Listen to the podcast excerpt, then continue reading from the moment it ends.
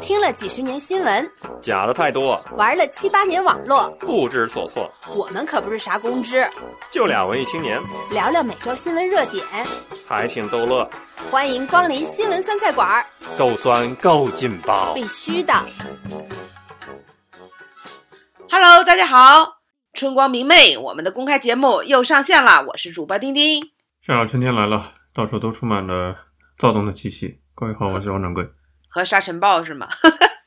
对，这周这周你知道上海都有浮尘了吗？啊，其实天气真的非常的好，特别适合春游啊什么的。然后我爸就跟我说啊，家里院子里的那个梨花、桃花啊都开了，但是全部都是黄色的背景。我说爸，你这是开了什么滤镜啊？他说没有开滤镜，真的就是这样啊。这个我可以把这个照片上传到我们这期的公众号上，大家感受一下。就就是有点那种拍古代的电视剧喜欢用的那种滤镜的颜色啊，黄黄的啊。北方原来这一周好像都是这样的一个感觉。我网上看到了很多调侃的照片，不知道掌柜有没有看到？比如说在大裤衩前啊，配上了一个阿拉伯人拉着一头骆驼走过，毫不违和啊，这个配上去非常的和谐啊。还有兵马俑，一群兵马俑，桌子前面摆着电脑。坐坐在桌前摆着电脑，浑身全都是土啊！电脑上堆都是土啊！说这就是北京人上班的日常啊！还有往朋友圈里边大家疯传的啊，早上啊吃毛毛，早上吃毛毛，中午吃土啊，晚上啊吃西北风啊，这是上上上中下啊这一天，然后说毛毛配土，越吃越虎。不好意思啊，我这作为这个在南方的人啊，不厚道的笑了。我也看过类似的，这是承包了一周的笑点，虽然也算在南方的城市嘛，真的没想到有一天会经历到沙尘导致的重度污染天气，而且持续了两三天。嗯，那个时候你可以明显的看到，在高空办公的打工仔们、社畜们，上海的上空是分层的。你在地面上，你不大能看出来，但是你在几十米高度之后，你会觉得上海的高空是一种屎黄色，卡布基诺，雾蒙蒙的屎黄色，它不是 灰色，哦，它是灰中带着一点黄，屎黄色。shit 色啊。对我看到一个搞笑的截图，是采访美国的一个导演嘛，好像是《刀锋战士》吧，他说自己的朋友啊。给大家推荐那个科幻电影的场景地哦，拍摄的是这个《银翼杀手》。呃，一开始呢，他不太相信，后来呢，他朋友给他发了几个呃原型的照片，这个原型意思就是采景的这个城市照片，他一眼就相中了北京。那导演说：“ 是这样的，就是我、啊、我的朋友给我打电话说，北京给我带来了巨大的震撼，这就是《银翼杀手》的。”绝美的一个采景地啊！这就是《银翼杀手》里面的世界，太完美了。我们决定让北京成为北片 这个色板中的一部分。结果最后一张配图就是屎黄色，浓重的屎黄色。这是这是个梗，是不？这是个笑话段子，对不对？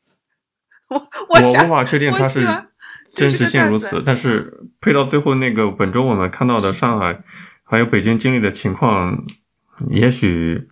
有那么那么一点感觉吧，他 不用布景了啊，本来布这个景，哎，对，你知道《星际穿越》当时不是也有那种沙尘暴，大家还有印象吗？啊，没有印象可以去回顾一下那个电影，当时就说地球不能待了啊，就沙尘暴一来了，就所有的啊，美国人没法收割玉米了嘛，对对，没办法收割欠收。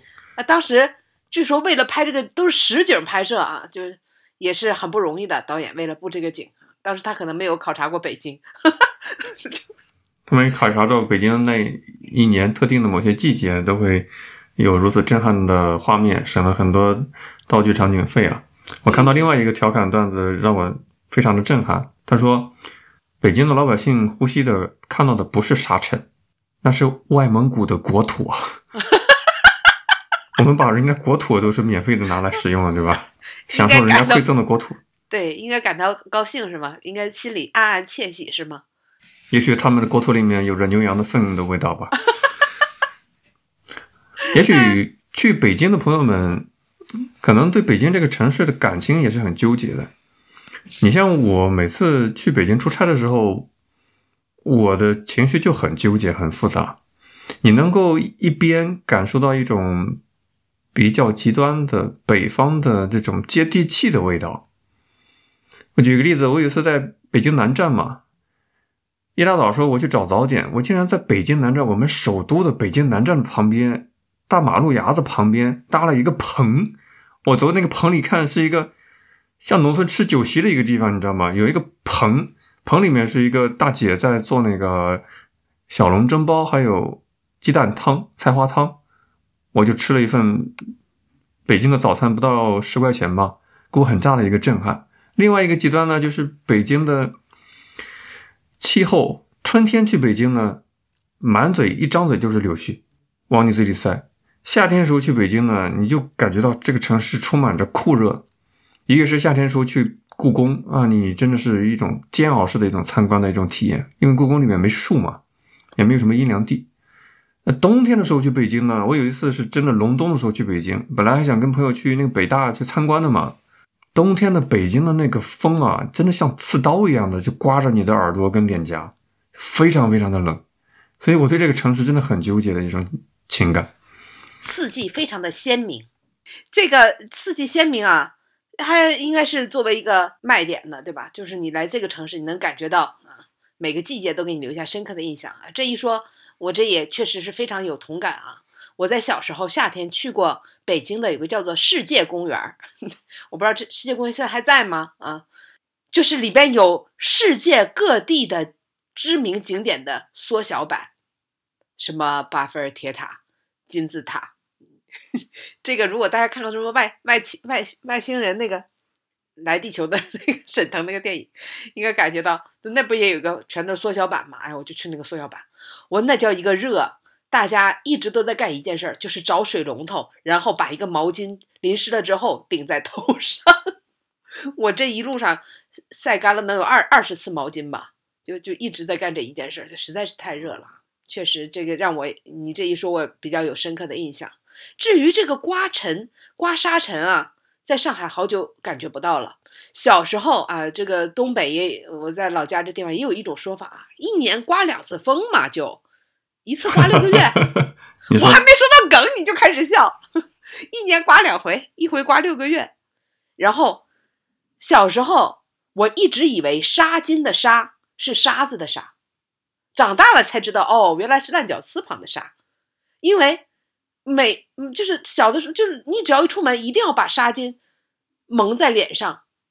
我不知道大家还有没有，南方反正见不到这个场景啊，北方不知道还有没有这场景，就是 脸三百六十度无死角的罩上一个纱巾啊，来挡住这个沙子。即使如此，到了教室里边，你抠抠鼻孔，发现里面全是沙，嘴里边一嚼嚼也会发出咔蹭咔蹭的声音啊。所以在外面不要随便说话，不要随便张嘴啊。张嘴之后，就你就会感觉好像又吃了那个蛤蜊啊，没洗干净的感觉。丁丁的形容真的是太有画面感了，这个城市让人百感交集啊，挺有意思的。嗯，当然了，其他地方天气的质量、空气质量也好不到哪里去。上海它可能比较极端的会有沙尘暴的影响，它平时也没好到哪里去。它不像是中国有一些呃边陲小镇，据说。每年平均空气质量有 AQI 嘛，就是在两位数甚至是个位数的啊，那才是好的地方。反正我是在上海经常看到上海是一种分层的屎黄色的上空的那种雾霾的感觉。这个霾的说法真的也是这些年才有的啊，小时候也没有听说过有霾，只听过有雾。现在大家都知道看一下，对吧？这个雾霾，这个各种各样的指数啊，判断一下。但是呢，作为打上班族啊，打工族，看一下也就知道一下就得了，并不能对这一天的出行做出任何的改变啊。只是马上就要五一了啊，就要去旅游了，这么好大好的春天啊，真是不能浪费。所以希望这个雾霾也稍微的配合一下啊，差不多得了啊，该歇了，该吸了啊。这次做的很好啊，不要再做了。然后啊，让大家呃难得啊这三年。可以好不容易啊，这个有拼出来的五天假可以出去浪一下了。在本周的会员节目里，我也提前跟大家打了一个招呼，因为在五一还有半个月将到来嘛。我是本周去了趟杭州，上海到杭州还是相对比较近的一个选择嘛。又是一声长叹，非常糟糕的体验，哪哪都是人，而且高铁动车票，如果你不提前一一个礼拜订的话，你是很难抢到票的。基本上，如果你离出发前两三天的话，你连那个预订的功能都无法使用了，连无座票都已经预订满了，没有任何的可以现场购票或者隔一两天购到票的这种可能性，除非你是选什么零点到呃五点之前那个时段，以及十点到零点这个时段还能够抢到票，其他那个时段很难很难抢到票。我在想，五一如果出去的话，可能真的是，唉，可能一年体验两次春运的感觉吧。对，这五五一大家想好了啊，就七就五天啊，就算你请点假，前后请点假，也就那么几天啊，算好路上要花多长时间啊？嗯，当然了，现在有一个说法，我不知道掌柜有没有听说过啊？就现在真的年轻人是为了旅游也无所谓，正好身体强壮，身体好嘛啊，叫。特种兵式旅游，本来呢，这个特种兵式旅游啊，是一开始一个呃河南的姑娘啊，她开始 由这个新闻啊，对吧，就开始引发的。他呢，还不是双休啊，这个我在以前在节目里边也都吐槽过，对不对？啊，好像是会员节目里吐槽过，就是我们的这个双休啊，这个还没有完全普及，很多人都还是单休呢。他在单休的情况下，竟然能够周末。一个郑州的姑娘，周末就这休这一天，她竟然能玩了趟北京啊！这是怎么做到的呢？跟大家说一下啊，就听了之后血压都要升高了啊！她是下午六点钟下班了，对不对？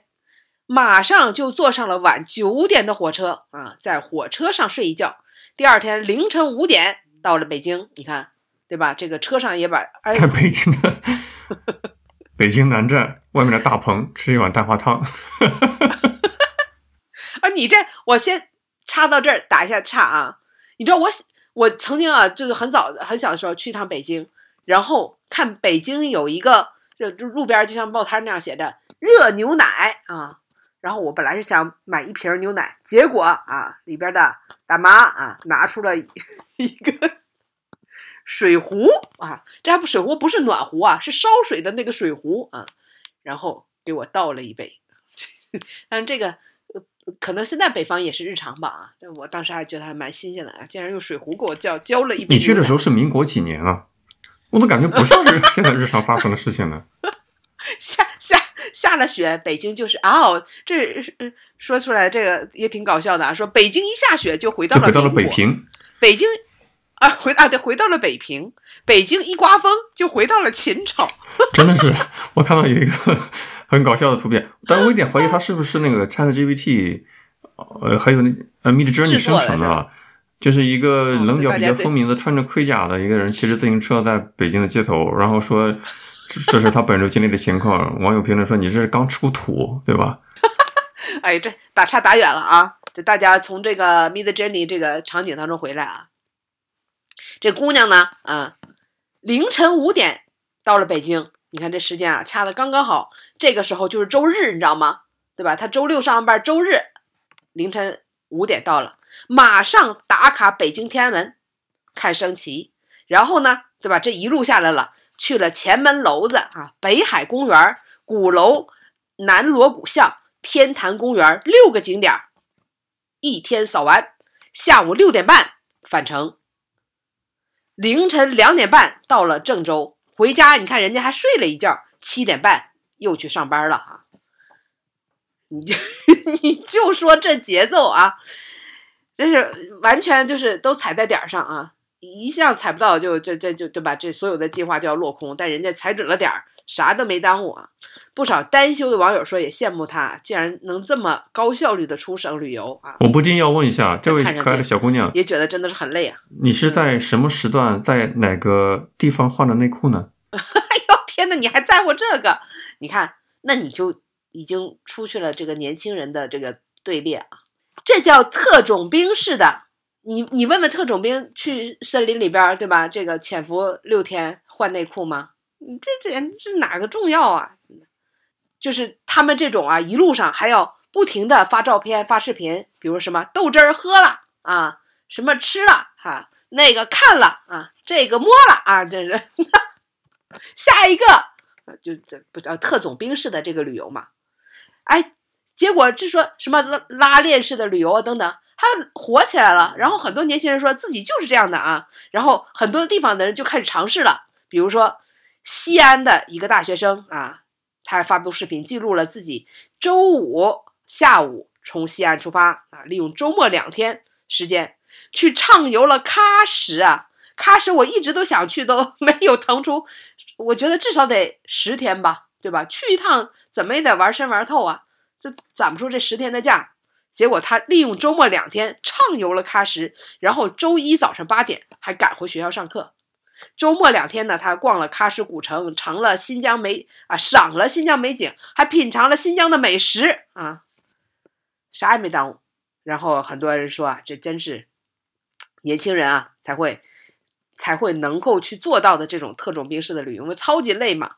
然后很多人就开始晒了自己用最短的时间，对吧？什么泰山也爬了，最近大火的这个网红的淄博烧烤也吃了啊，天安门升旗也看了，日军几万步又如何呢？对不对？还有人说啊，这是这游非旅不可吗？啊，搞得这么这么疲累，感觉都要猝死了。掌柜，你觉得这这是如果你再年轻个二十岁，你会干这事儿吗？我年轻时候确实就干过这事儿，而且感觉像为了旅游而旅游，为了打卡而打卡，好像像刷技能一样，刷的越多，就显得性价比越高，越值了，每一分钟都没有虚度。当然，还有一个很重要原因就是年轻时候穷嘛，年轻且穷，这可能是很多人年轻时候的这个状态。但是现在我可以很坦然告诉大家，我已经不是那个状态了，我不年轻了，仍然就 做了百分之五十的转变，是吧？让我想起来，对对对，你还记得梁朝伟喂鸽子的段子吗？哇塞，好古早的段子啊！快给大家说说，这是稍微出生的晚一点都没听说过这个段子。今天雕刻真的有意思，我都不好意思说了。是这样子的，若干年之前呢，香港媒体去采访梁朝伟，对话梁朝伟的日常生活，媒体就报道梁朝伟说，只要自己觉得闲下来了，觉得没有意思了，就会到机场临时去买一张机票，看看航班嘛。看有的飞到英国伦敦的航班，就会立即买票，坐飞机去伦敦喂一下鸽子，然后再飞回来。人家就是这么的潇洒嘛，就想走就走的旅行。你说这是不是属于特种兵式的旅行呢？那肯定不是嘛。但是明星的多金嘛，他不用考虑像学生党追求极致的性价比这种为了旅行打卡而而攒成就那种心态，人家是一种生活的心态。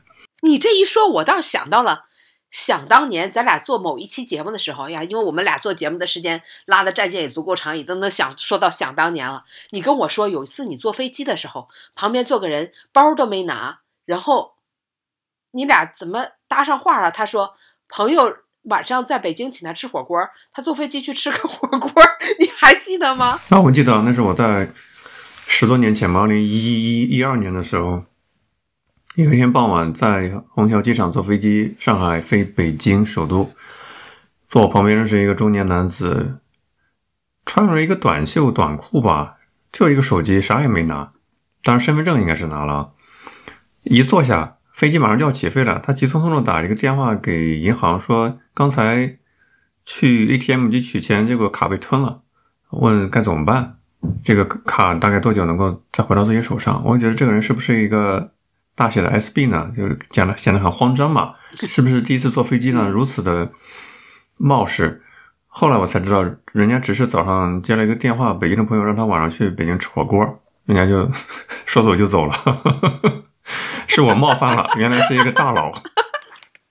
说了，所以说啊，所谓的什么特种兵式的旅游，那其实应该就还配合配合着一个“穷”字啊，这才符合就是我们这个文章里所描述的那种什么特别悠闲，也是想想走就走，说走就走了，去了马上又回的这种，根本就不在乎去看了什么啊，可能就单单一的目的，比如说对吧？就想喝一口北京的豆汁儿啊，可能就去了，这就完全是两个概念啊。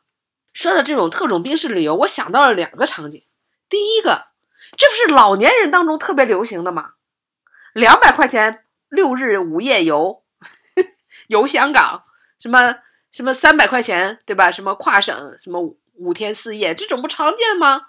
然后你问问他们的行程，早上乌黑蒙蒙的，导游就走了走了啊，五点五点集合，然后就马上上了大巴啊，摸着黑儿到了一个景点，还没等看清呢啊，刚在那拍个照片，导游走了走了走了啊，下一个景点啊，赶紧的，然后到了下一个景点。大伙说景点在哪儿呢？导游说大家一起向左看，看到窗外了，那个中间有个雕塑，看到没有啊？好，大家看清楚了啊！好，这个景点过。哦，这这这看了啊，这知名的景点，那有个什么门啊？就在那个路上。下一个景点啊，购物点儿，嗯，一进去一个小时，谁也别想出啊！出来之后，到吃饭的点儿，导游说大家跟着我啊。这个点这个只给大家什么什么三十分钟啊，或者二十分钟就吃这个饭啊，就是别吃啥了。就上来之后，我一看全部都是什么白水煮白菜，对不对？什么什么几个飘着几个绿叶子啊，赶紧吃完走。你都不知道自己吃的点啥，跟猪食一样啊，继续向前走。结果到了晚上九点钟啊，好不容易回到这个酒店了，导游说明天早上五点钟啊，必须跟跟我一起去赶火车啊！你看，然后回来之后，你知道吗？老年人。我妈那辈儿完全不觉得累，很开心，拍了好多的照片，跟自己的朋友还有朋友圈啊一顿晒一顿说。你看我都去了哪哪哪哪哪，他们不在乎什么深度不深度啊，只要去了这个地方超开心。比如说我去美国，我去了趟芝加哥啊，旁边的那个肯塔基州啊，在朋友家待了几天，深度的体验了几下，然后呢自己又去芝加哥转了几天。我花了多长时间？我花了两个周。我妈接着在我去完北国之后，大概一个多月吧，她跟着朋友又报了一个去美国的团，六天吧还是几天，玩了美国十几个城市，好吗？什么夏威夷也去了，拉斯维加斯也去了，什么呃呃芝加哥当然去了，还有什么华盛顿、纽约全去了。然后跟我说，我这个才叫值。你去那几天你都看了啥？我这全都走了一遍，嗯。确实挺佩服的，去了哪儿就直接拍照打卡结束，然后就下一个景点啊。他们也也觉得可以了，还要干嘛呢？啊，你看这个不是跟这个年轻的这个特种兵，我觉得除了你没跟着导游走啊，也没啥两样嘛。如果马斯克允许的话，中国的大爷大妈可以六天之内何止游玩美国，他们可以从火星到地球来个往返，没有问题。他们就这么一个神一样的，只要票价便宜。我觉得他们有时候不像是在旅游，他们像是在，嗯，重新回味长征时候的感觉。你觉得是辛苦，他们觉得不是辛苦。哎，老年人就是五点钟就自然醒了呀。就本来他们生活中也这么点醒，跟我们感觉这好像刚躺下。这个旅游正好符合了他们的节奏，然后他们也本来就算你不给他包这种这种什么很简陋的餐食，你觉得他们会吃什么？他们可能会从家里带了馒头和饼，再带点咸菜什么的，自己煮点鸡蛋带在包里，可能还吃的还不如这个。我们觉得这吃点什么呀？这不是猪食吗？对不对？说不定这个父母这边都觉得，哎，这还想吃什么？这不挺好的吗？这有菜，你看这里边还飘着几几块肉呢，这不是挺好的吗？要不然的话，他们就准备自己吃方便面了。啊，当然，我是个人是觉得丁丁用的一些词儿是有点比较重的啊，有点夸张的。猪食这个词有点夸张了。我个人的观察，可能每个人观察对象不一样嘛。我在外出旅行的时候观察到的直观的感受是，我们中国老百姓越来越有钱，中产阶层这个群体越来越壮大。不管是年轻人花几千块钱给自己买双鞋，还是老年人去旅行。你比如说这次我在杭州，虽然杭州我已经去过二十多次了啊，差不多有二十多次了。我这次看到的年纪比较大的，他们的身上的使用东西，用着手机，穿的衣服，去的餐厅，真的不差。所以可能时代在变迁，随着越来越多退休金比打工族还要高的这些老年人成为旅行的主力军，你所看到的苦行僧式的抱团旅行的那个时代那个特征可能在变化。其实你这样一说，我还想起来这个周末啊，就我跟朋友去吃饭嘛，然后就去了一个比较贵一点的泰国的馆子吧，结果就进来了一个阿姨，这个阿姨我感觉也有六七十岁吧，反正满头白发，她坐在那里就说：“我就要一个黄咖喱牛腩，再帮我配一碗米饭。”但你就知道，就你就感觉到这种洒脱，我就想吃这道菜，我也不是跟朋友来，我也不知道干嘛的，我就是来吃这道菜的。上个牛腩，再给我上碗米饭，其他不要了。一一种洒脱吧，我其实还感觉就挺挺挺欣赏，挺佩服的。这这说远了啊，这刚才不是说苦行僧啊，就是那些人，就是父母那辈，他可能不觉得这个苦，他要的就是这种 feel，要的就是这种感觉，他他在这个旅行团里边完全能够得到满足啊。那我又说回来，就是年轻人，我真的很羡慕，就是他们能做这种特种兵式的旅游，这种拉练式的旅游，因为我现在真的已经没有，就就是可能这个身体也不行了，或怎么着了，就实在是没有这个冲劲儿了。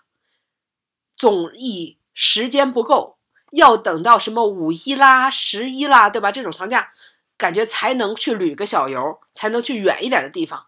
要周末的时候啊，都感觉离不开家里，家家周围四周十公里啊，稍微远一点都觉得哇，这一天好累哦，对吧？这你想想，一要这做这样的大长计划，上哪里一年有几次机会啊？然后一看五一、十一人又特别多，好了，旅游的计划又放弃了。所以这一年下来哪都去不了。但是你看，作为年轻人，他无所谓躺在。你要说坐火车苦，我小的时候买没有买到卧铺，大学出去玩，我躺哪里？我躺在硬座的那个座的下面，就是地板上啊，铺的就是报纸，我睡得可香了，差点没坐过站呢。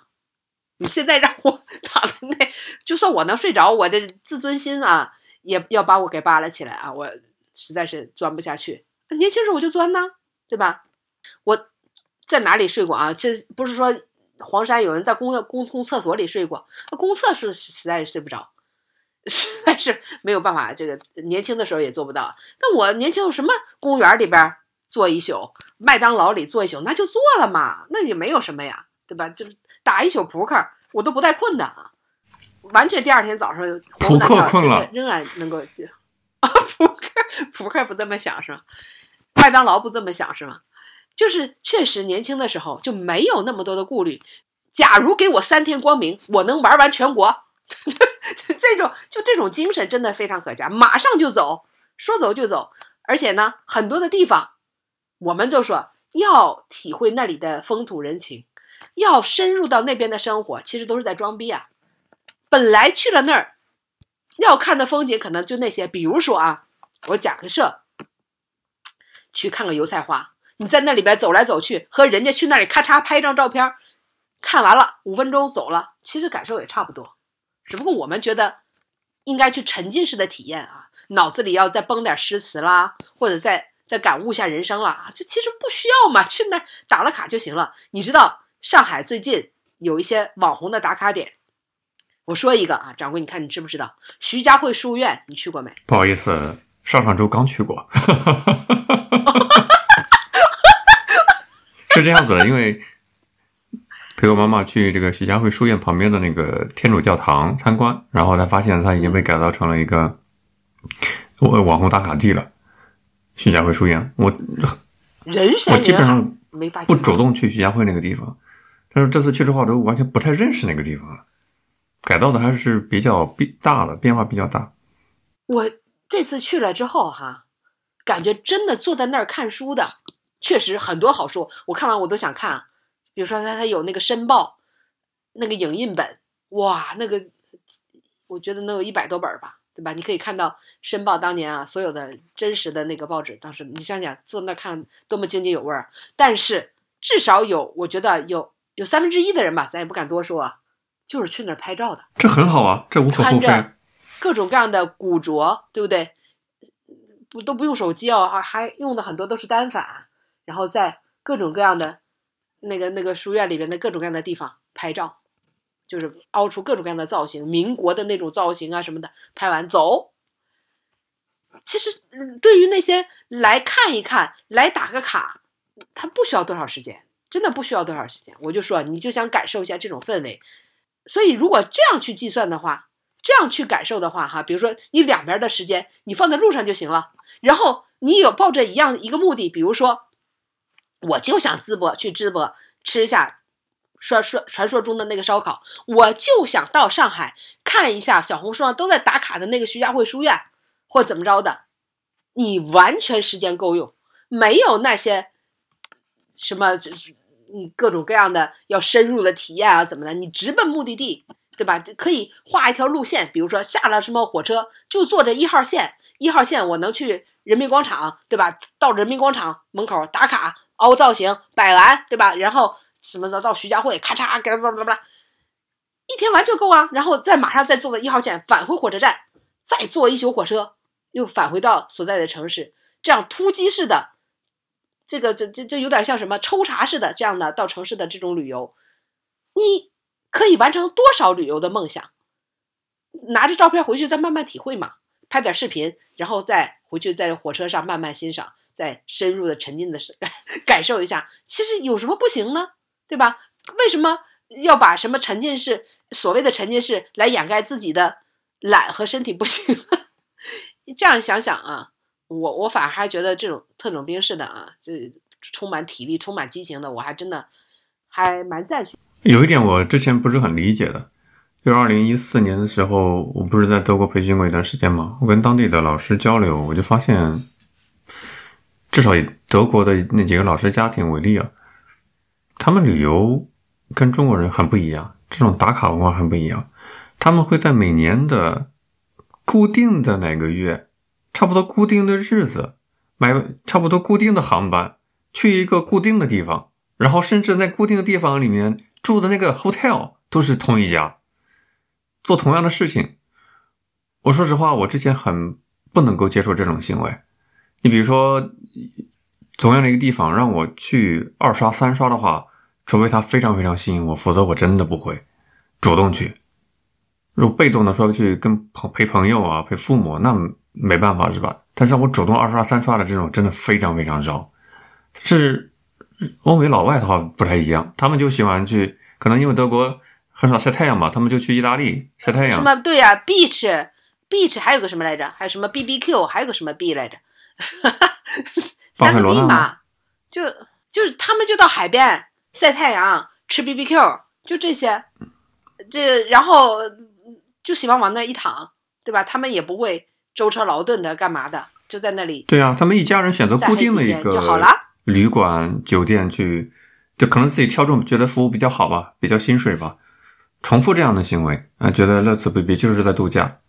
也许这种度假的心态跟旅游打卡的心态、刷存在感的心态不是很一样啊。以前我不太懂啊，现在我感觉嗯，我已经不太喜欢舟车劳顿的那种人挤人的方式了。对呀、这就是所以你才能跟年轻人错峰旅游嘛。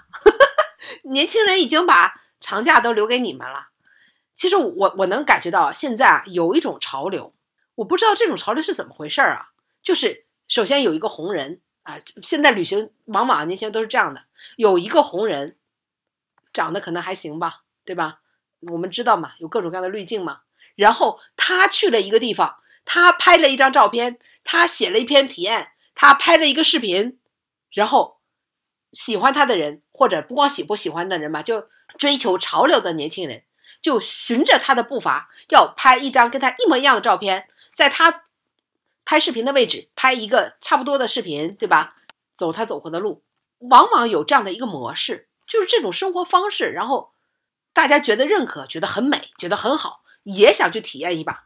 这叫什么？种草。以前种草呢，就种吃的啊，现在就可能种一些所谓的打卡的景点。我觉得“打卡”这个词真的实在是太妙了，就跟上班咔嚓打一下卡，你就去那儿，哎，找到那个网红他拍过的这个照片的地方，哎，你也坐在那儿举着一杯咖啡，咔嚓也来一张，发一张朋友圈啊，同款，哎，就体验感满满，就满足了，就嗨到了，完全可以达到他此行的目的了。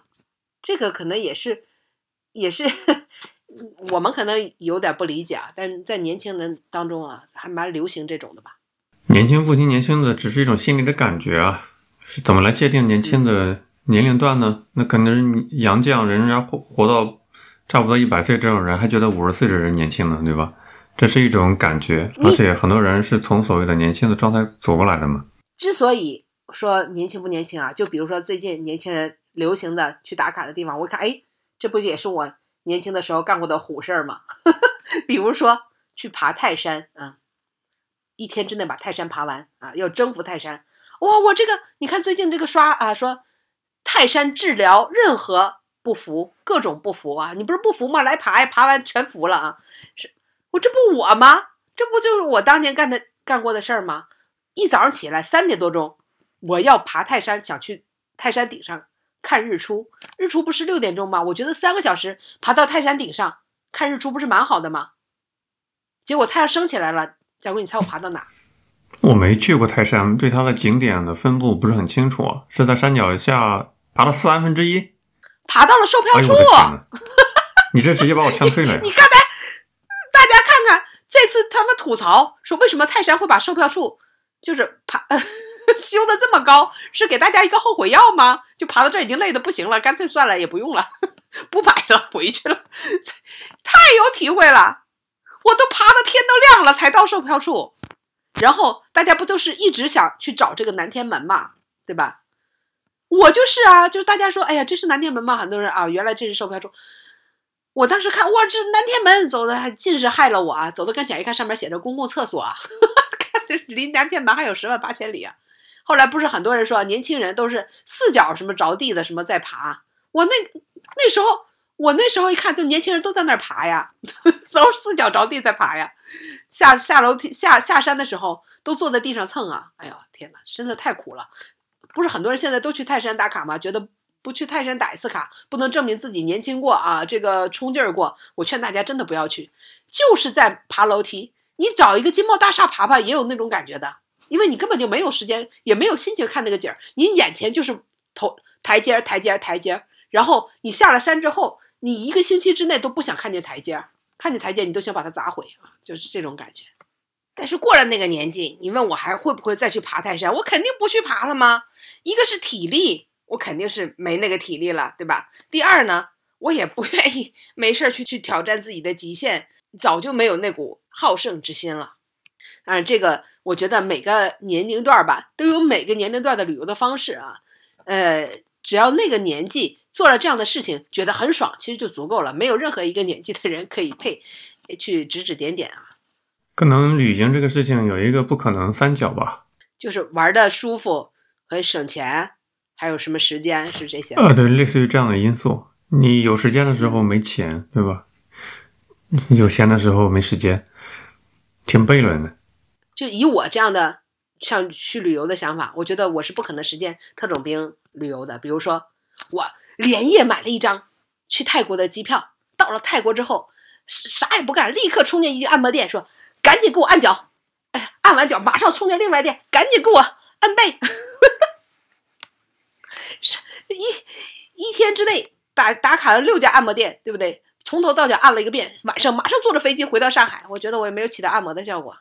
那以个人为例啊，我现在就越来越倾向于喜欢像我认识德国老师那种方式了，就是在每年的差不多固定的时候，比如说每年十月份去杭州的上满吉隆路看看桂花，闻闻桂花香，甚至说住同样的民宿，住同同样的客栈发呆。我越来越喜欢那种，或者说越来越理解什么叫“相看两不厌，唯有敬南山”这种感觉了。你在山水之间，你就是想看两不厌的，你就可以发呆几个小时没有问题。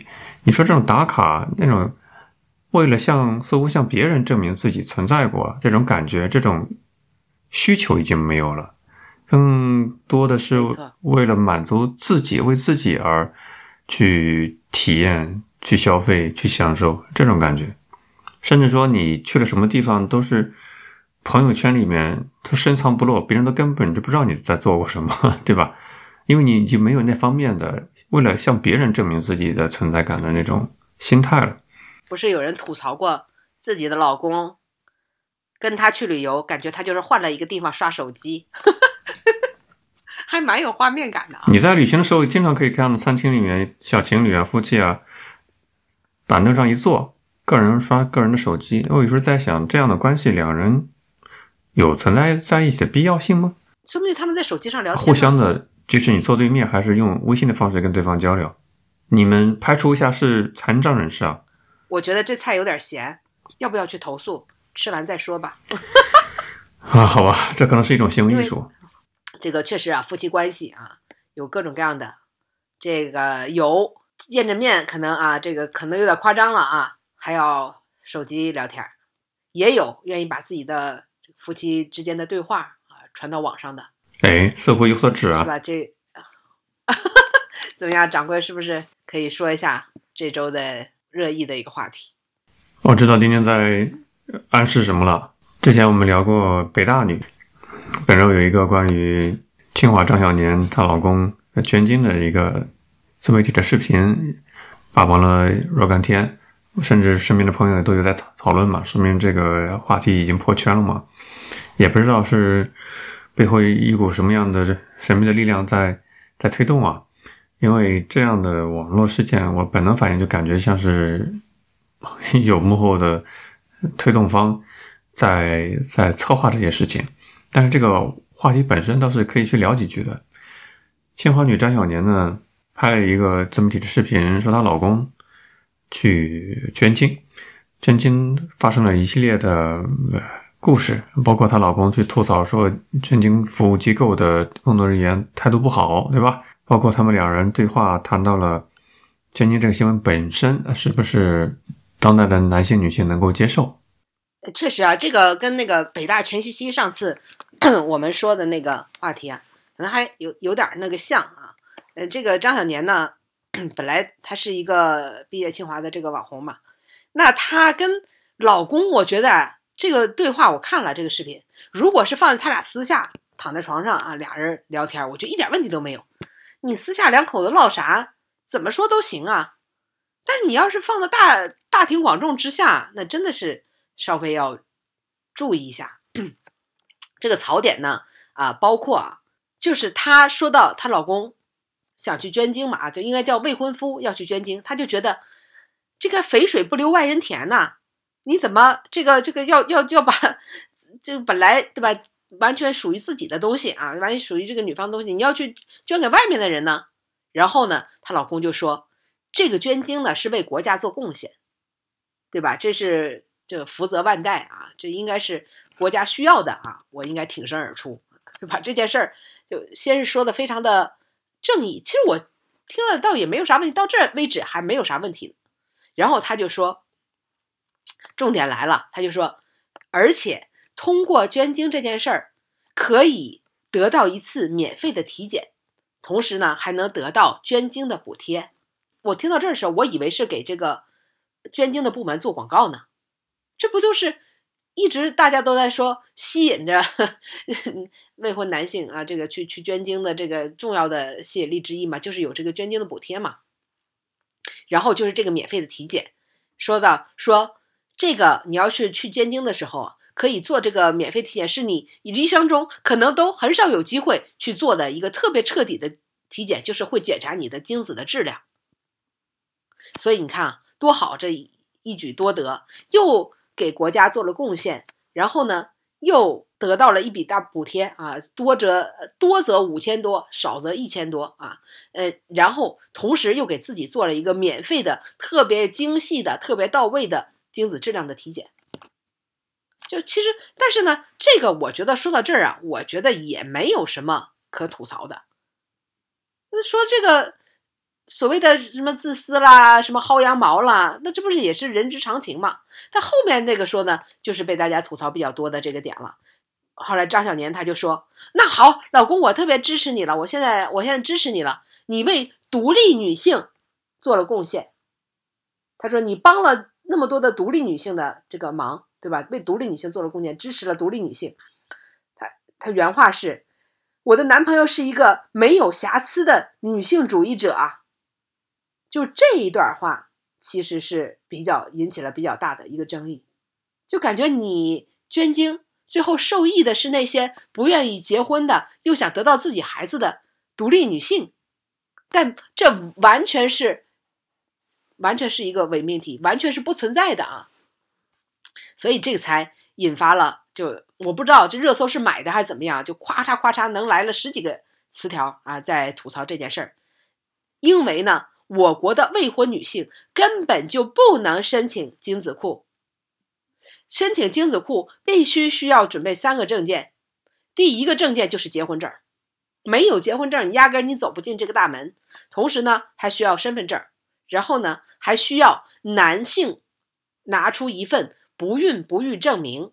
所以你捐精只是挽救了、拯救了，或者是帮助了那些有弱精症的已婚男子啊。但这个他可能事先也没有考虑太多吧，啊，也没有去查证吧。但是呢，又拿着这个独立女性之名啊，女性主义之名。又卖了挂了一个羊头，又卖了一个狗肉吧。嗯，同时他这个跟着自己的未婚夫在拍这个视频的时候，他的手就没有 离开自己的脚趾头，一直在那里抠，也也是引起了很多人的不适啊。整个的这个槽点可能都在这些了。当然后来呢，她陪着自己的男朋友去捐精这个场所啊，然后人家的态度。也就一般吧，我觉得也不算恶劣啊。就你自己在外面先把那个各项的各各项的这个条件呢，自己再仔细阅读一下，人家就说话可能也比较直了一点啊。然后他也感觉到非常的愤怒，最后也没有捐啊，觉得服务态度不好，没有宾至如归啊。但我觉得这也都不算什么槽点啊，槽点可能就在那里，他觉得自己的未婚夫是帮助了那些独立女性，这一点啊，确确实让人有点不适了。每个人的表述当然有自己表述的权利嘛，只是捐赠这个话题本身是比较有有有争议性的吧？有的人能接受，有人接受不了。大家可以去关注一些公众账号，官方公众账号对于捐赠的条件以及所谓的补助的这这些具体的规则，还是有详细的说明。跟大家举一些简单例子行不行？方便我们男性听众，如果你有这方面的打算的话，可以早做准备啊。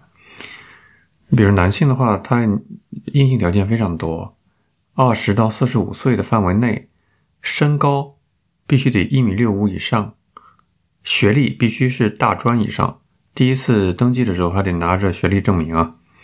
双眼的视力，近视必须得小于五百度，还有就是。你的身体的硬件素质，他们会进行血液分析，还有你的捐赠的这个，对吧？呃，这个遗传物质的分析，分析的项目也非常非常的多。我可以这么说，正在听节目的一部分男性听众，即使你有这个意愿的话，你可能第一轮就被筛选下来了，你根本质量就达不到人家的要求，你只是一种幻想，你想捐你都捐不了。比如说啊，第一轮筛查的时候是一些基础的项目。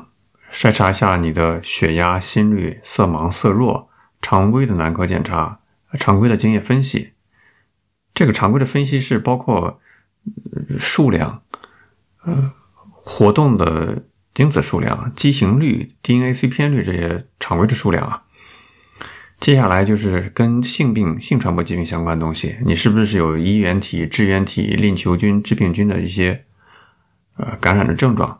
都会检测啊，这些还是属于第一轮的常规的，但是这第一轮常规就会把很多人给摔下下下去，因为中国或者说全世界男性这方面质量是越来越低，在常规的你的检查里面就会被筛下来。如果你很幸运是吧？这第一轮常规检查你成功入选了，初选合格，好，进行第二轮的分析。第二轮分析呢，涉及到你是不是有乙肝二对半。你是不是有 HIV，就是艾滋病嘛？这是第二轮。那第二轮其实这个是比较严重的一些问题了。如果第二轮还合格了，就会有第三轮的检查。第第三轮检查呢，检测你是不是有梅毒、丙肝，你是不是有弓形虫，还有一个特别特别重要的一点，你的染色体的检查，是不是有一些先天性的遗传疾病？这一轮是非常非常严格的，嗯，我想官方机构也不希望前来去接受捐赠的人，他们生来一个宝宝可能有先天性的遗传疾病，对吧？这是重大的生理缺陷嘛。这几轮生下来下来之后，能过关的人寥寥无几啊，非常非常少。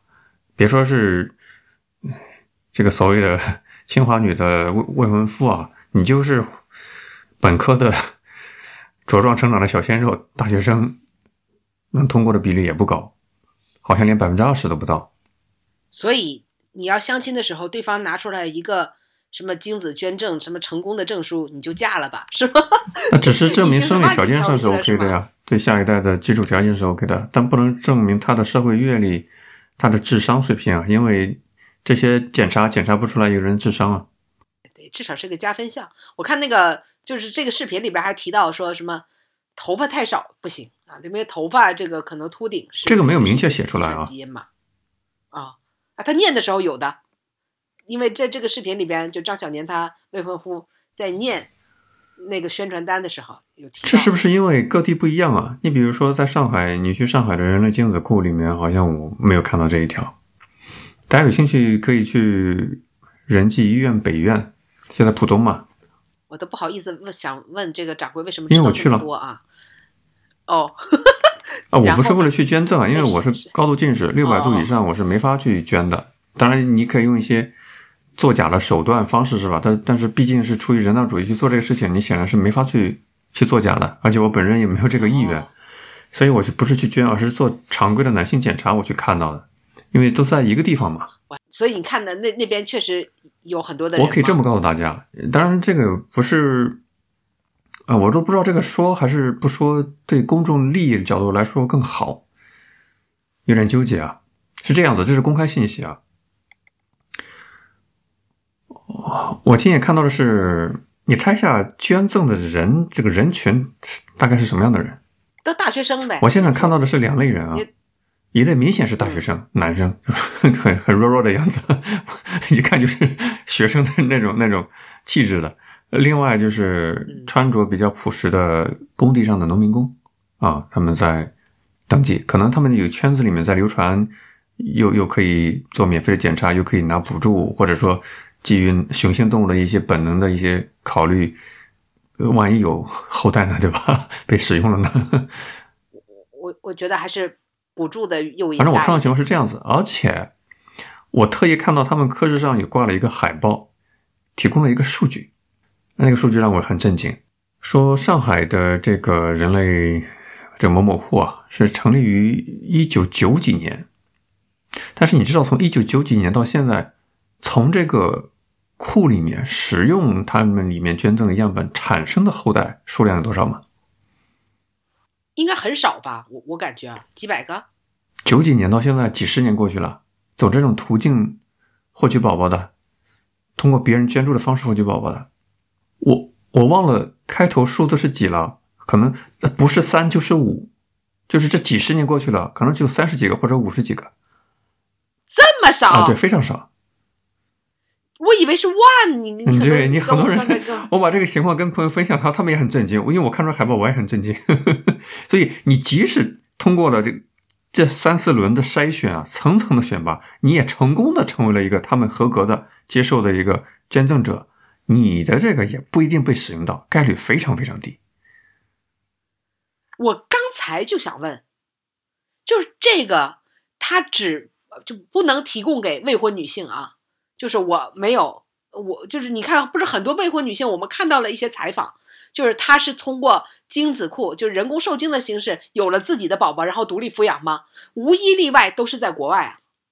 就所以你看到他们养那些宝宝，很多都是混血宝宝，很简单啊因为，国因为国外是可以的。国内也有灰色市场啊，就国内甚至就是就私下就完成了一些 传输的 那你行为了吗？说的这个对吧？我们就说的是合法的途径，咱不说走灰色的途径啊。哎，同样的一个行为，这就很有意思了。同样的行为，在不同的国家，要么合法，要么非法。这个我在我在代孕什么的不也一样我？在公开节目里跟大家分享过。我在英国留学的时候，我特意查过英国的 NHS 网站啊一些官方的资料。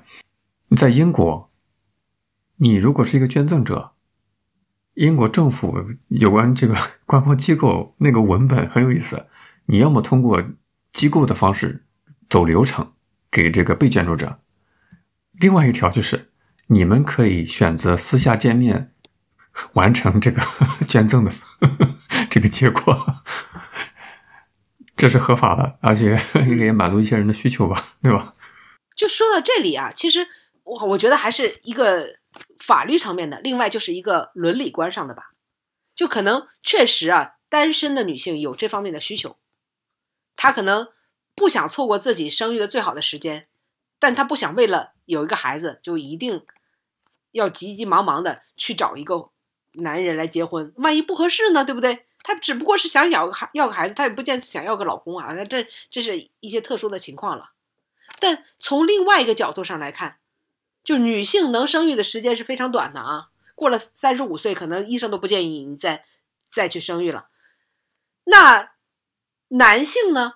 现在精子的质量又不如几十年前那么好了啊，只能这么委婉的说。但是又有多少家庭里边男性他能够接受自己的妻子通过人类精子库的形式获得一个宝宝，但是这个宝宝跟他自己没有任何的血缘关系呢？我刚刚说了呀，在亚洲儒教文化的一范势力范围内，这是很难接受的事情啊。其实就是你你们终于是可以用这个精子库的人了，但反而可能接受不了，特别是这个家庭的男性可能接受不了。你比如说啊，这周有一个也是引发非常多热议的一个新闻啊，嗯，很多争议吧，就在于一个女性，她通过试管的形式去得到了自己的宝宝，但是。他当时呢，明明说好了，就是医生也给他说，只植入了一个孕囊，就植入了一颗受精卵，结果他生出了一对龙凤胎，两个孩子，而且出来了之后啊，发现儿子是他夫妻的，对吧？这个基因都有，生出的七中龙凤胎当中的那个女儿，跟她的丈夫没有任何的血缘关系，而且。还是先天性的双耳全聋，那这情况是怎么发生的呢？所以现在这个夫妻俩都把这个呃医院所在这个医院，就是还挺有名的那湖南的湘雅医院，反正就给告了吧，要求这个医院认为这是医院的重大的这个医疗事故，完全不能接受啊！那到底这个试管婴儿为什么会出现两个卵受精卵？那这个跟这女性又有血缘关系？那那个精子又是谁的呢？我靠，这个刺激了！你的意思说，这个另外一个孩子是一半的基因是女方的有血缘关系的？哇，这个很很很难接受啊！医院说，不是医院的问题，因为产生这个结果必须同时具备两个条件：一是取卵受精的时候混入了其他男性的精液；二是移植了两枚的胚胎。但是从医院的流程管理，这两个环节均不存在差错。这不应该第三方检查吗？核实自查的话，谁会接自己的卵呢？所以这个就这就涉及到了一个巨大的一个伦理问题。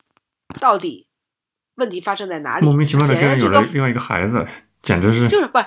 关键是这两个是是是对啊，这个两个受精卵是同时在他的身体里的，同时受孕的，难道还有？一个医生植入的，另外一个不是吗？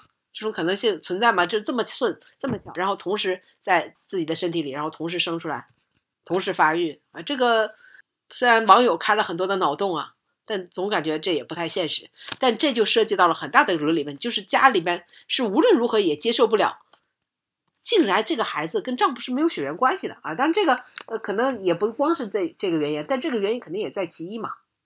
如果说，哎。本来说好了移植了一个，但既然移植了两个，两个都是自己的跟丈夫的确实亲生的孩子，也没有什么接受不了。最重要的是他不是嘛，所以我觉得在中国的这个伦理观里，是就算从自己的肚子里生出来的，但是也必须得同时具备夫妻的这个血缘关系的。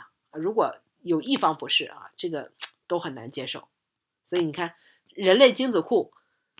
他的这个想法也非常的好，但是呢，特别需要的反而是可能不能合法呃去使用。他面向的那些人群呢，却有很深的这个伦理上的这个界定，所以你看这也是相当矛盾的吧。当然了，这个龙凤胎这个事情啊，嗯，还在进展当中啊，不知道这个法院或者说这个事情啊会怎么去判啊，会会怎么去去找出真相啊，也非常的匪夷所思。上一周的百度热榜里面有一个新闻标题让我也很震惊啊，是世界卫生组织发出的一个呃报告，说全世界有六分之一的人口正在受到不孕不育的困扰，所以我们本期节目谈到的这个热点的话题，或者说这种情况吧，全世界六分之一的人口，全世界有八十亿人口了。这不是一个小数字了，有很多的人会面临这样困扰，而且很多是发生在大城市的。我在想，是不是因为大城市的这种生活的方式、接触到的物理的环境、饮食结构，对吧？方方面面导致了人的身体素质的重大的变化，所以成为了不孕不孕的一些受困扰的人群。它已经成为了一种很面积比较广的一种社会。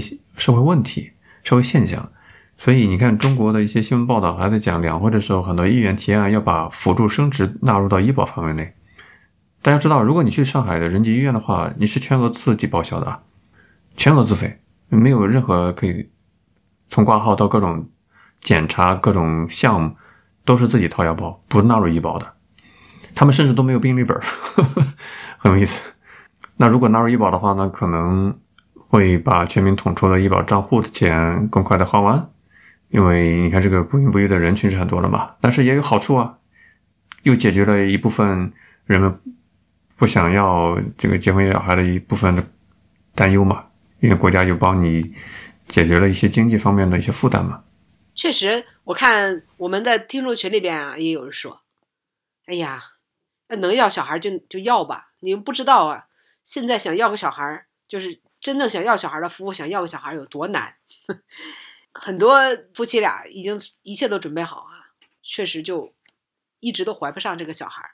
然后我看还有人说，现在不是国家鼓励生二胎、三胎嘛？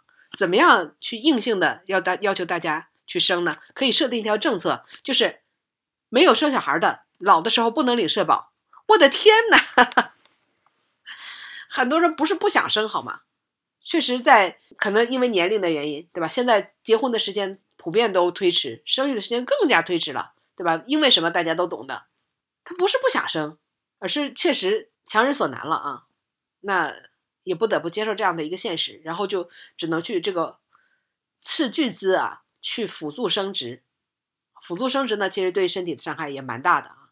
但有了这样的一个技术之后啊。我我觉得，你看这辅助生殖的做的人，可能真的去比那些去精子库里边啊，愿意接受人工受精啊，接受别人的精子这种，我觉得可能人数要多得多了。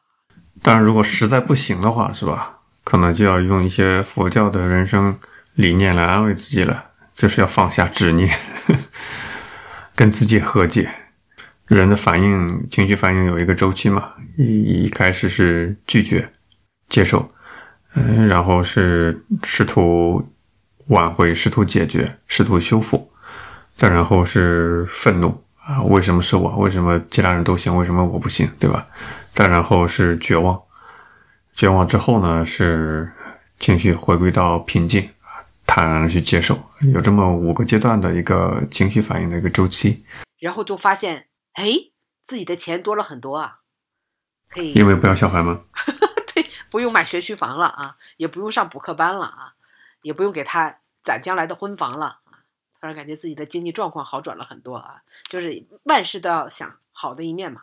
当然，今天我们也是瞎扯了很多啊，但都是这周的热议的话题，相信大家很多也不同意我们的观点啊，这个不要紧啊，我们的观点仅代表自己的观点，就是如果大家有不同的观点，特别想跟我们讨论的话啊。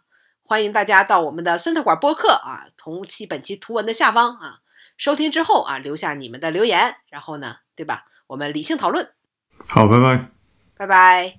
更多节目下载荔枝 FM 收听。